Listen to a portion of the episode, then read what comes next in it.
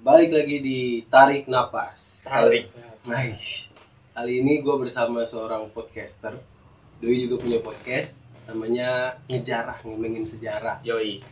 Doi juga aktivis pemuda anjay, Anjay. yang pernah bergelut di bidang pendidikan sejarah. Romdani Nursidik. Yoi. Romdani Nur Sidik. Instagram gua @romdani Nur Sidik. Kalau nggak ketemu Kevin Minion SPD. Mantap. Skut langsung. Gimana nih? Lu kan langsung aja kali ya. apanya nih? Di mana apanya nih? Langsung aja nih. Boleh langsung. Eh, lu kan pernah bergelut di bidang pendidikan sejarah. Yoi. Gimana sih pandangan lu melihat fenomena yang sekarang ini lagi rame nih kayak Keraton Agung Sejagat, terus baru-baru ini juga ada sudah Empire. Nah, lu gimana nih sebagai orang yang pernah menggelut bergelut di bidang pendidikan sejarah melihat hal ini? Yang pasti pertama suatu beban sendiri sih sebenarnya. Beban beban sejarah. Beban sejarah itu buat gua lebih lebih besar ya ke anak-anak sejarah. Entah terlepas yang dia sejarah murni ataupun sejarah yang backgroundnya pendidikan. Karena pasti bakal ditanya tentang sejarah-sejarah baru yang bakal muncul terus kemudian kebenaran sejarahnya itu kayak gimana. Dan gue pikir ya apa ya fenomena unik sih. Gue bilang muncul-munculnya fenomena kayak gini sih unik. Gue juga kan kemarin habis gue bahas juga nih di podcast gue Iya. Soal keraton serba-serbi keraton Agung Sejagat. Cek di YouTube eh di YouTube. Cek di Spotify. Spotify. Kalau lu nggak kalau nggak ketemu nih di Spotify bisa cek linknya di Instagram gua di bio Instagram gua. Nanti gua kasih di kolom. unik fenomena unik sebenarnya. Bukan gejala baru. Apa ya karena kalau kemarin kata temen gua ini suatu fenomena apa ya nggak nggak kita ambil posisi positifnya aja Hmm.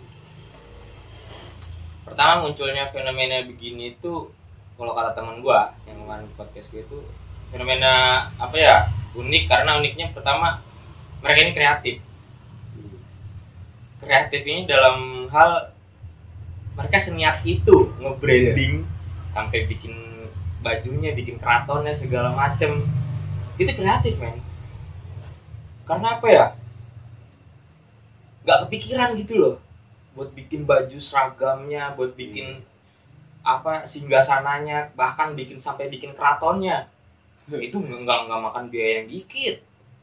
Ya walaupun biayanya di, di, di- ditarik dari pengikut pengikutnya sebenarnya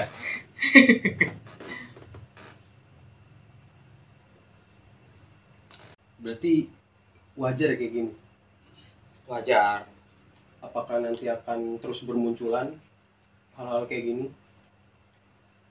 tergantung tergantung situasi kondisi tergantung Hmm. sikon situasi kondisi kalau yang apa ya em, ini kan fenomena ini kan pasti ada ada ada sebab ada akibat sebabnya bisa jadi karena faktor sosial politik dan akibatnya juga ya kayak begitu. Di, apa ya kalau kemarin temen gue bilang ini suatu gejala sosial di mana masyarakat ini udah jenuh. Oh, jenuh akan akan situasi hari ini. Hmm. bahkan lebih lebih parahnya mungkin masyarakat hari ini udah nggak percaya sama negara. Hari udah nggak percaya sama negara Indonesia. Makanya dia kemudian bikin yang namanya kerajaan baru Hmm. balik lagi ke kerajaan yang dia yang dipimpin sama apa si raja dan ratu itulah yang ngeklaim punya Pentagon, ngeklaim PBB itu parlemennya dia tapi ditangkap sama polisi Purworejo. Setingkat Polres loh. Pentagon lembaga pertahanan paling Itu itu kayaknya yang Sunda M itu the Empire. keraton juga, Oh, keraton juga. keraton juga ngeklaim itu. Dan PB apa ya PB dan apa namanya Sunda Empire pun sama ngeklaim itu.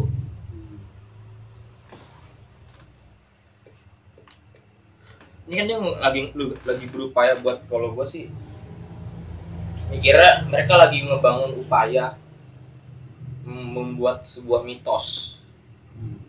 membuat sebuah mitos supaya masyarakat ini ya tergoda karena apa ya kalau gua nga- nyadur dari bukunya Ricklef sejarah Asia Tenggara masyarakat Asia Tenggara itu adalah masyarakat yang nggak bisa terlepas dari hal-hal mistika. Artinya masyarakat Asia Tenggara itu benar-benar percaya sama mitos. Kental ya? Kental banget. Bahkan sampai hari ini. Gimana apa ya makanya gue pikir masyarakat nggak bakal ya 450 orang itu lah ya yang di Keraton Agung Sejagat. Itu nggak bakal nggak bakal dengan mudahnya kerekrut kalau dia itu nggak percaya sama mitos. Iya. mitos yang dibangun di masyarakat. Karena ya mungkin antar kedekatan emosional atau apa tapi yang jelas lewat mitos itu masyarakat gampang banget dibenturin. Kalau dari faktor ekonomi soalnya kan masuk ke kerajaan itu katanya diiming-iming gaji juga. Ya diiming-imingin. Eh balik lagi ke tadi yang gue bilang masyarakat udah jenuh sama situasi kondisi hari ini. Artinya yang hidupnya gitu-gitu aja. Iya. penghasilan pas-pasan tapi kebutuhan naik terus. Mana sih yang nggak diiming-imingin dengan kehidupan mewah secara instan itu nggak tergoda. Iya nggak? Apalagi didorong juga apa lewat apa pakai media mitos. Pasti gampang buat tergoda men. Gue yakin. Kan kalau gue nggak belajar sejarah gue bakal tergoda juga mungkin. Berarti kurangnya pengetahuan tentang sejarah juga ya? Enggak juga. Mereka pasti tahu tentang sejarah-sejarah, terutama sejarah lokal ya. Tingkatan lokal tuh masyarakat setempat tuh pasti tahu lah, tahu banget. Tapi masalahnya kan di ini ya, bukan bukan bukan di dia tahu sejarah atau enggak. Tapi karena situasi hari ini aja yang jenuh, udah jenuh sama hidupnya dia lah. Dia pengen ibarat pengen hidup enak secara instan gue yakin sih bukan karena faktor dia nggak tahu sejarah pasti tahu sejarah cuma basis-basis basis-basis pengetahuannya yang yang kurang. Sejarah itu kan bisa dibuktikan lewat fakta. Kalau nggak ada faktanya berarti mitos.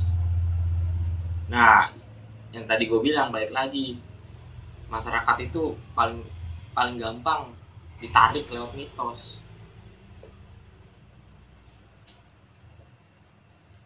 tapi tujuan mereka mulia loh menjaga kedamaian dunia. Kan ini yang yang bikin orang "Wah, menjaga kedamaian dunia. Menjaga kedamaian dunia Iya. gua nggak habis pikir juga sih kenapa dia bisa ngomong menjaga perdamaian dunia ya. Tapi lewat caranya ah, bullshit lah. Menjaga perdamaian dunianya kayak gimana? Toh yang dia timbulin fenomena kayak gini justru malah tidak membuat damai. Nggak buat damai nggak buat damai nggak buat damai. Kalau dulu itu kan apa ya? Nih ketika ada kerajaan lama yang berkuasa udah kuat. Hmm. dari sistem apa sistem ini ada sistem kenegaraan sistem pemerintahan. Hmm. terus kemudian situasi apa sosial politik masyarakatnya juga kuat artinya secara ekonomi juga kuat semuanya udah kuat lah udah benar-benar mapan. Dan muncul nih ada kayak kerajaan baru. Hmm. ya enggak dan dan dan dan pengen nguasain otomatis apa? Kan naklukin dulu perang dulu. Iya. Dan kerajaan yang lama ini juga nggak mau kalah perang juga. Nah, buat naklukin supaya dia masuk ke bagian kerajaannya dia. Hmm. artinya perdamaian apa yang ditawarin sama keraton agung sejagat Sunda Empire segala macam ini. Kalau tujuannya toh buat menciptakan negara baru atau mungkin lebih tepatnya ngegusur Indonesia. Tawarannya apa? Pasti perang men. Iya. Nggak mungkin enggak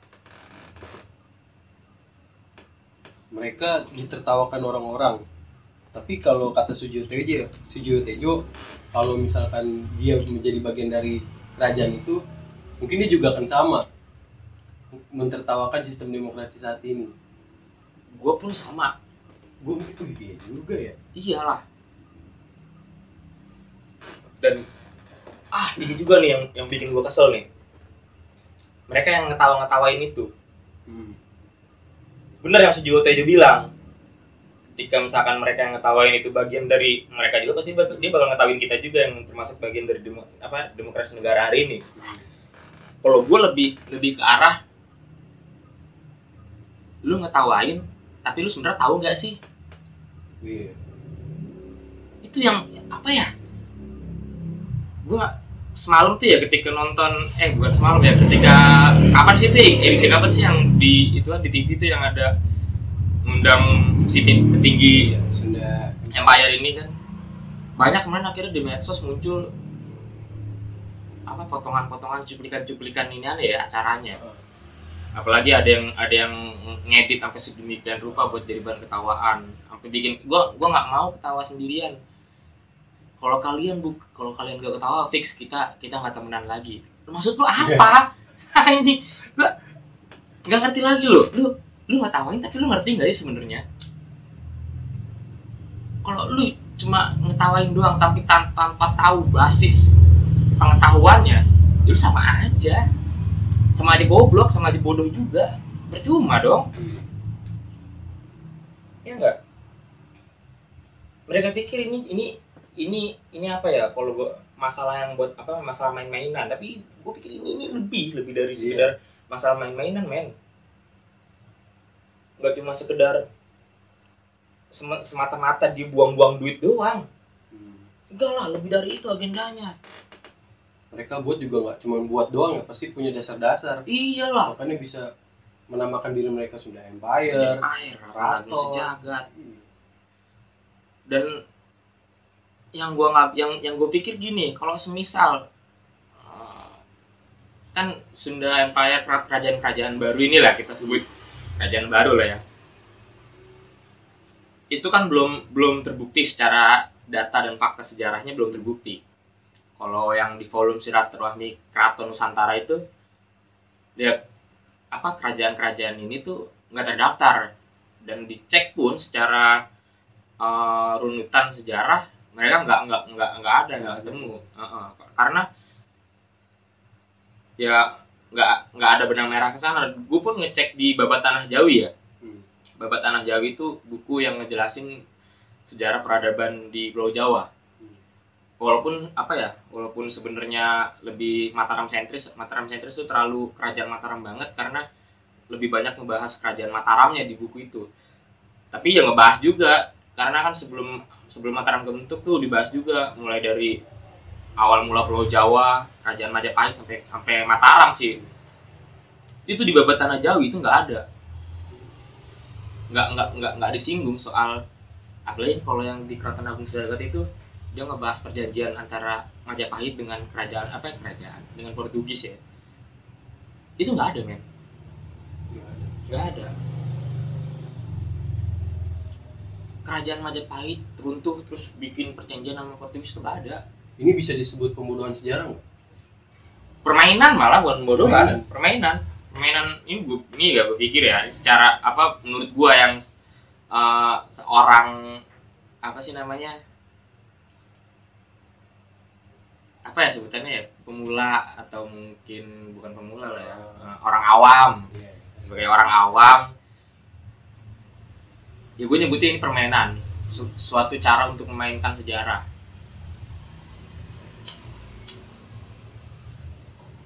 sekarang pertanyaannya kalau semisal dia bisa membuktikan fakta-fakta sejarahnya lulus semua yang ngetawain ini bisa apa nah itu iya makanya kalau Ayo. misalkan dia terbukti terus ada gitu Heeh. ternyata ternyata gue bener iya tuh Sunda Empire dan Keraton Agung Sejagat ini semisal be- benar terbukti adanya lalu semua yang ngetawain kemarin yang bikin meme-meme segala macam itu bisa apa? Iya. Paling lu cuma bisa malu sendiri.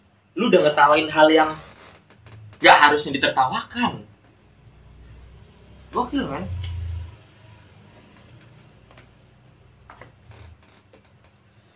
yang jadi masalah tuh jeda waktunya Jadi waktu gimana tuh? jeda waktu munculnya ini Wih, Keraton terus tiba-tiba bareng-barengan ya? Iya. apakah ini pengalian isu di tengah-tengah masalah yang lain. Kalau kita ngomongin pengalian isu ya, artinya pengalian apa namanya ada suatu permasalahan yang kemudian coba untuk dialihkan. Hmm, dan yang mengalihkannya ini adalah yang yang membuat masalah. iya. Kalau kita ngomongin pengalian isu ya, tapi gua nggak tahu juga. Gua nggak bisa nilai ini sebuah pengalian isu. Karena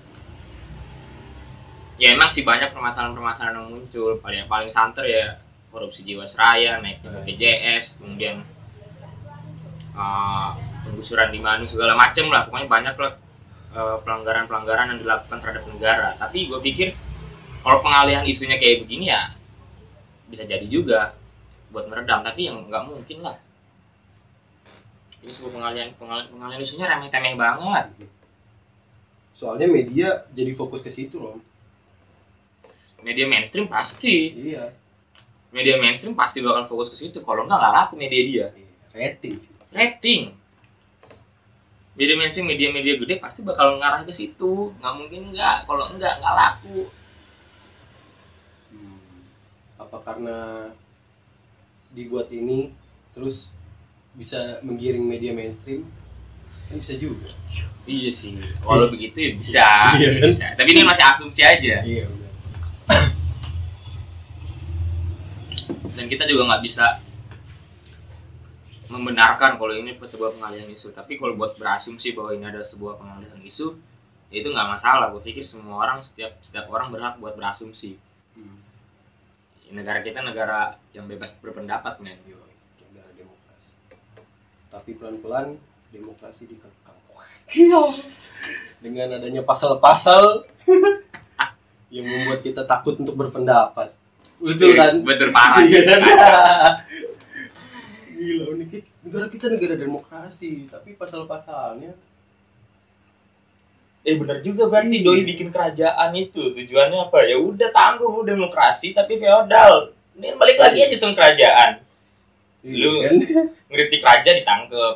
Lu ngeritik ini apa pemerintah pemerintahan lu ditangkep pasti. Di Jogja kayak gitu. Hah? Keraton Jogja. Ya hari ini enggak. Jogja udah kalau gue pikir dia udah mulai menyesuaikan dengan kondisi hari ini.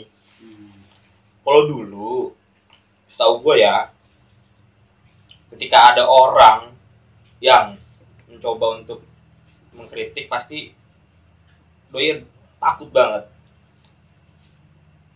doi, doi takut banget kalau dalam ini ya waktu zaman kerajaan karena ya ra- ra- raja itu kalau raja itu titisan titisan dewa lah ibaratnya. Titisan dewa makanya mereka ya takut buat ngeritik ya titisan dewa.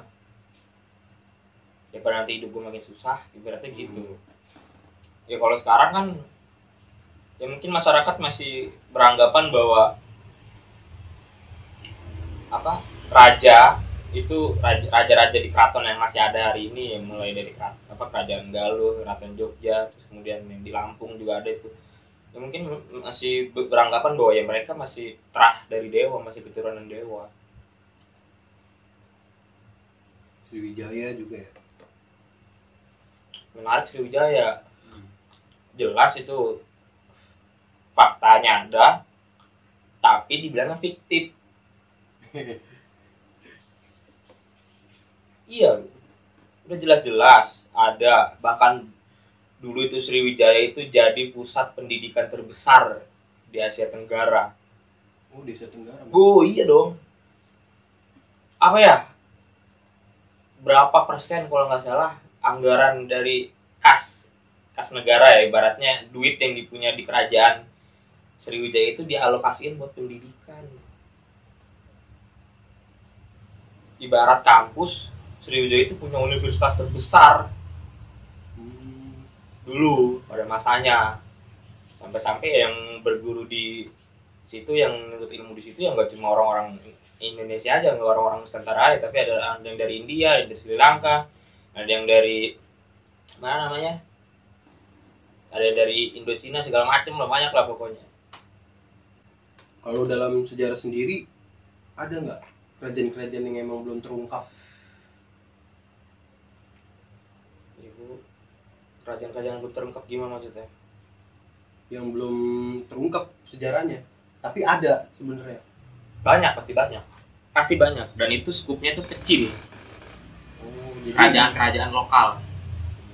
Nah, kerajaan-kerajaan kecil. Mungkin kalau sekarang itu tingkatnya setingkat hmm, kecamatan atau mungkin setingkat kota Madia kerajaan-kerajaan Hmm. kecil nggak nggak kerajaan gede. Kalau kerajaan gede dia, dia, dia udah pasti terungkap. Karena kalau kerajaan kecil begitu muncul dan yang kerajaan gedenya ini tahu nih kerajaan gedenya tahu kedetek ada kerajaan baru Hmm. pasti langsung disikat men. Buat diajak gabung gitu ya. iya.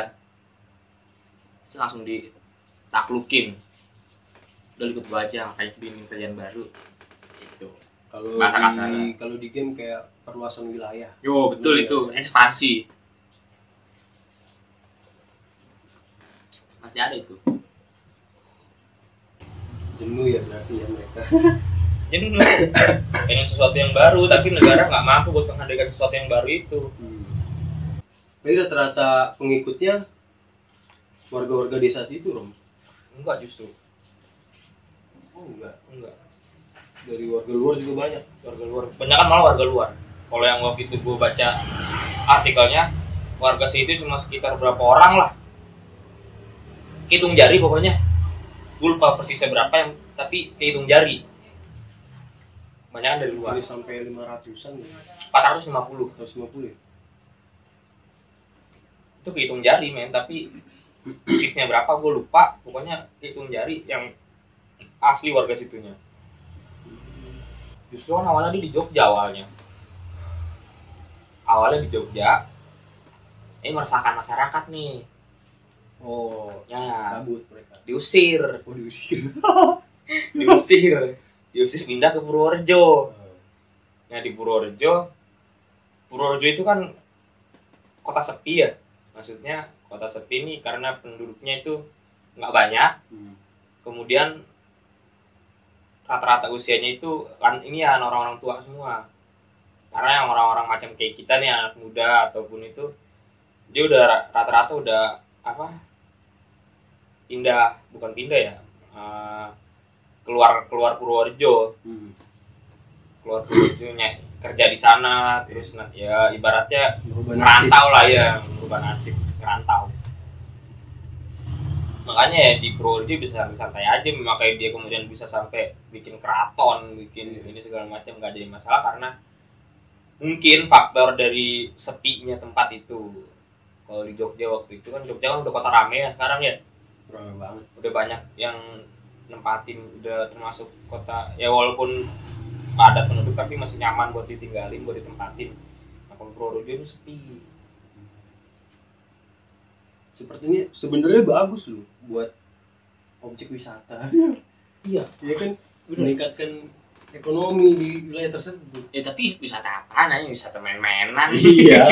kalau misal itu beneran eh, beneran beneran adanya ya Hmm. artinya secara fakta sejarah juga membuktikan itu keren tapi kalau buat tapi ya nggak apa-apa sih karena gua dapat kabar juga ini pen- pencarian kota Purworejo di Google ini meningkat Oh, karena orang penasaran kepo Iya. segala macem gitu tapi ah, itu sisi positifnya insight.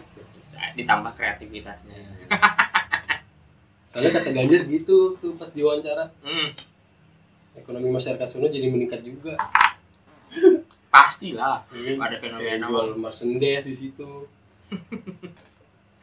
cuma ya kalau apa nah kalau yang di Tasik tuh ada namanya Kesultanan Sela- Selako Selaco Hmm. terusnya itu beneran Itu beneran. itu bener adanya kalau dirunut di runut sejarahnya eh, si Sultan Selaconya ini dia masih keturunan dari Prabu Surawi Sesa Prabu Surawisesa itu merupakan anak dari Prabu Siliwangi, raja dari kerajaan Pajajaran. Dan itu udah diakui sama UNESCO. Dan dia nggak pernah munculin ke permukaan. Karena ya dia menghidupkan itu juga bukan bukan semata-mata buat bikin negara baru atau bikin negara tandingan atau bikin negara dalam negara ya, Hmm. tapi lebih kepada aspek melestarikan sejarah, merawat ingatan sejarah. Hmm. Karena kalau yang apa eh, salah salah satu orang dari forum silaturahmi Keraton Nusantara ini bilang, ya hari ini kerajaan-kerajaan hari ini memang masih ada, tapi arahnya bukan kepada kekuasaan lagi. Karena kita sudah apa ya? Karena ya udah ada tatanan kekuasaan yang lebih mapan hari ini Iya. negara Indonesia.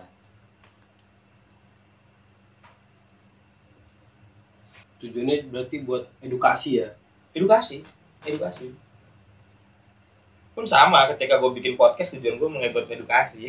Oh, promosi iya. lagi nih men. Gue lihat di ILC kemarin yang bapak-bapak itu siapa ya? Yang kejawen gitu dibilang. Suatu saat eh, sistem kerajaan akan bangkit lagi. Itu gimana tuh? Ya itu tadi gue bilang. Mitos. Oh mitos. Orang kejawen itu mas kan apa ya jangan kan orang kejawen lah ya lu nih. Berani nggak lu main ke pantai selatan pakai baju hijau? Enggak. Masih percaya mitos kan lu? Lu kejawen bukan? Gue orang Jawa tapi tapi lu menganut kejawen nggak? Enggak. Nggak kan? Tapi lu percaya mitos itu? Atau ya gue menghormati sih sebenarnya. Secara nggak langsung lu tetap percaya lu nggak bakal berani kan? Iya ke mana namanya? Pantai selatan pakai baju hijau. Nggak berani lah. Iya juga ya. Jangankan masyarakat yang masih menganut sistem kejawen ya Hmm. artinya masyarakat kita, kita nih yang eh, bisa dibilang udah modern juga pun masih masih percaya akan mitos Hmm. masyarakat Asia Tenggara tidak pernah lepas dari yang namanya tidak pernah Mistik. lepas dari mistika mistik dia mitos-mitos gitulah berarti nggak berlaku buat masyarakat di luar Asia Tenggara ya gue nggak tahu ya karena waktu itu Reclef ngelitinya di Asia Tenggara nggak nggak di Eropa kalau semisal di Eropa ya mungkin sejarah Eropa abad sekian karena kan ya ya dia fokusnya waktu itu nelitinya di Asia Tenggara ya, ya dia mengungkapinnya ya di Asia Tenggara aja dan nggak cuma di Nusantara nggak cuma di Indonesia atau di di belahan Asia Tenggara yang lainnya Hmm. Kayak tadi yang pakai baju hijau di pantai selatan. Gue kan orang termasuk orang Asia Tenggara juga kan ya. Mm, Gue nggak berani pakai itu. mm-mm. ya bener kan udah ngomongin Ah. sama Nah, kalau misalkan ada turis Eropa misalkan Mm-mm. datang dan dia nggak tahu, berlaku nggak buat mereka? berlaku nggak berlakunya itu tergantung juga sih tapi kan ada apa ya ada peringatannya semisal kan pasti ada ada yang ngasih tahu jangan pakai baju ini jangan Hmm. pakai baju ini jangan lakukan hal ini jangan lakukan hal ini pasti pasti dihimbau Hmm. masyarakat setempat ya berlaku nggak berlaku ya gua nggak tahu sih ya namanya mitos kan Iya. kadang kalau kita nggak percaya kadang itu terjadi sih. kalau kita percaya pun juga belum tentu ter- belum tentu terjadi kan gitu tapi bagaimanapun itu kekayaan kita men Iya. kekayaan masyarakat Asia Tenggara sama kayak santet ya. iya kan? Itu maksud mistis nggak? termasuk Berlaku buat orang luar. berlaku lah Kan mereka nggak percaya. nggak percaya orang di luar Asia Tenggara ya. hmm. Lu kan nggak percaya Lu. santet. gimana bisa lu ngomong orang luar Asia Tenggara nggak percaya santet Kan mereka nggak meyakini itu. Kan nggak identik dengan mistik. Di belahan dunia mana pun pasti pasti pasti ya hal-hal mistika itu ada di belahan Iya, dunia pasti. mana pun cuma karena apa misalkan di Eropa karena arus revolusi industri atau arus kapitalisme yang membentuk kemudian masyarakatnya itu nggak berpikiran lagi hal-hal mistika Hmm. Zaman nih berarti. jangan Nusantara bisa menyela- menyelaraskan itu bisa tetap terus mengikuti arus revolusi industrinya revolusi industri atau arus kapitalisme atau arus globalisasi Hmm. tapi tetap juga melestarikan tradisi-tradisi kayak tanpa menghilangkan tanpa itu ya. menghilangkan itu Nusantara mampu mampu melakukan itu masyarakat Iya. Nusantara itu kekayaan kita lagi tuh Iya. karena apa ya ada yang ngomong eh, apa? Sejarawan dari luar. Hmm. untuk menghancurkan suatu bangsa itu mudah. Cukup dengan hapuskan ingatan-ingatan sejarah di generasi mudanya. Makanya kemudian Bung Karno bilang jangan sekali-kali Iya. melupakan sejarah. Dan itu terjadi. Banyak generasi-generasi kita nggak nggak semua sih cuman acuh. Acuh sama sejarah. Iya kan? Iya. Padahal penting loh. Penting. Penting banget men. Iya penting. Bilang belajar sejarah ngebosenin segala macem. Ya lu jangan salahin pelajaran sejarahnya. Salahin gurunya kenapa ngajarin bosenin Oh, iya.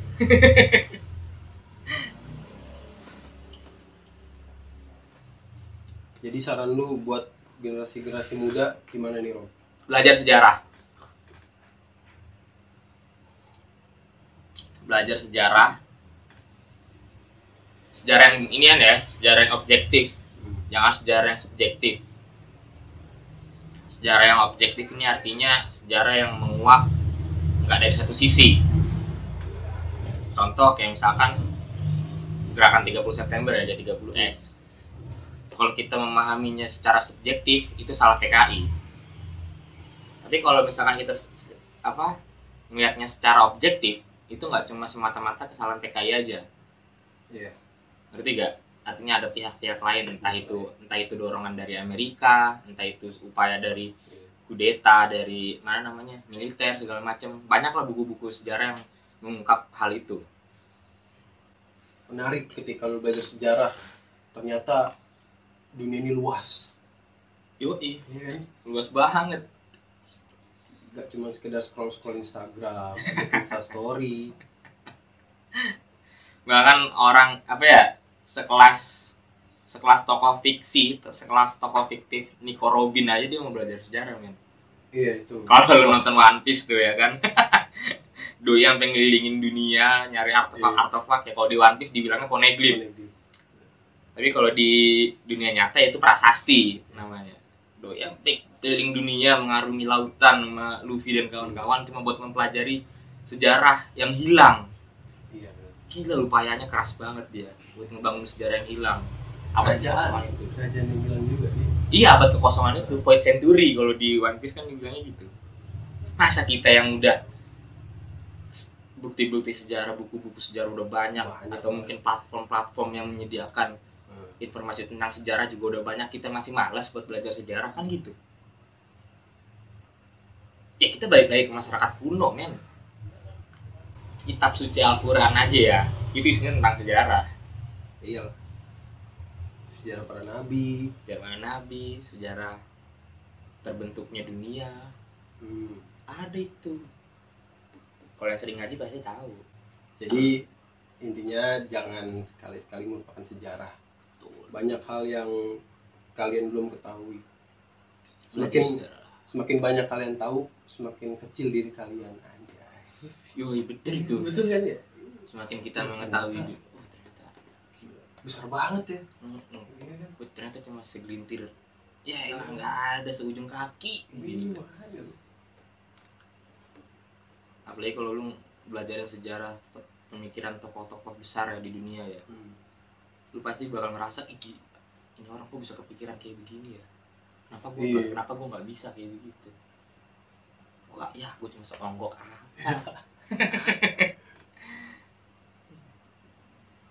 Kalau kalian mau belajar sejarah lebih dalam lagi, bisa kunjungin podcastnya Doi ini. Ngejarah. Ngejarah ngemengin sejarah Asoy. Say. Itu aja kali ya pembahasan kita kali ini. Mm-mm. Thank you nih Rom udah mau bagi-bagi sharing-sharing soal sejarah. Jadi menambah wawasan kita nih. Jangan lupa untuk tarik nafas